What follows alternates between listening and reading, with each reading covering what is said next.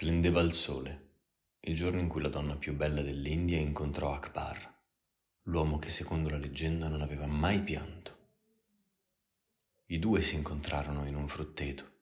L'aria era secca, lei si bagnò le labbra con la punta della lingua e lui non riuscì più a togliersela dalla mente.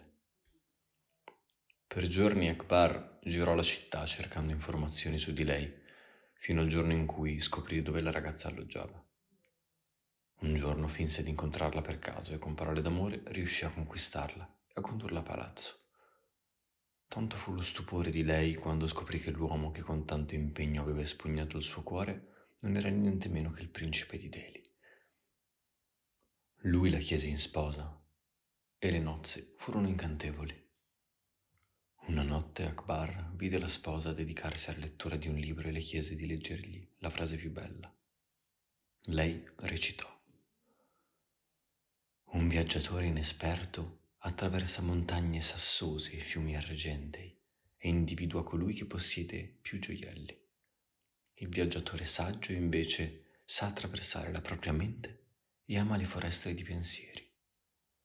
Costui invidia solo chi è più ricco nello spirito e colui che possiede una biblioteca più fornita. Quelle parole colpirono tanto Akbar che egli si impegnò per far allargare la biblioteca del palazzo. A corte si vociferava che il sultano fosse impazzito. Ordinava da ogni parte del mondo dei nuovi libri, richiedendo che fossero tradotti nella sua lingua e in altro cento a lui sconosciute. Passava intere giornate nella biblioteca del palazzo sfoggiando volumi, accarezzandone i dorsi sugli scaffali o annusando il profumo della carta Ogni sera domandava alla sua tanto amata moglie di leggere qualcosa per lui. Lei gli leggeva passaggi da mille libri, a volte nuovi, appena tradotti dai linguisti del palazzo, sempre prima di andare a dormire. In questo modo gli addolciva il ricordo della giornata appena trascorsa e accompagnava il suo sposo in un sonno ricco di sogni maestosi.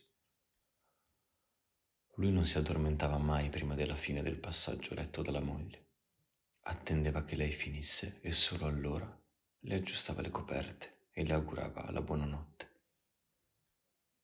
Il sultano e la moglie si amavano teneramente ed erano visti da tutti i sudditi come il simbolo dell'amore vero. Un giorno però lei rimase incinta e, poco dopo il parto, un'ostetrica spiegò al sultano Akbar che la moglie era in fin di vita e che richiedeva la sua presenza. Il sultano corse accanto alla moglie che gli domandò di leggerle un brano del libro che lei stringeva tra le mani. Lui prese il libro, ne accarezzò la copertina, poi abbassò la testa, sconfitto. La verità, mia adoratissima moglie, è che non so leggere, disse infine il sultano. Lei prese da dentro al libro un foglietto su cui aveva scritto qualcosa e glielo porse. Poi sorrise per l'ultima volta e addormentandosi dolcemente, morì. Il sultano Akbar era inconsolabile. Tuttavia era detto anche l'uomo che non aveva mai pianto e infatti non versò una lacrima e si chiuse nelle sue stanze col proprio dolore. Solo il passare delle stagioni placò il risentimento del suo cuore addolorato e la rabbia lasciò il posto alla rassegnazione. Egli conservò per anni il foglietto incapace di leggerlo.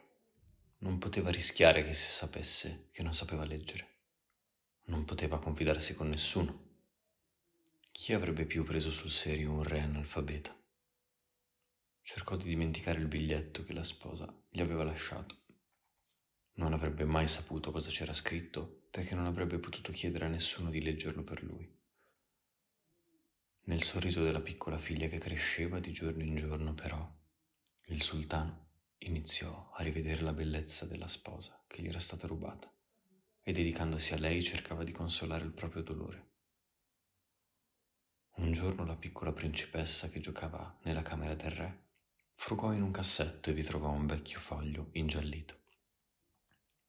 Era il biglietto che Akbar aveva trovato nel libro mentre la moglie, in punto di morte, lo guardava con tenerezza. Il re cercò lo sguardo della figlia per ammonirla, Ma lei non lo vide e senza pensarci su lesse ad alta voce.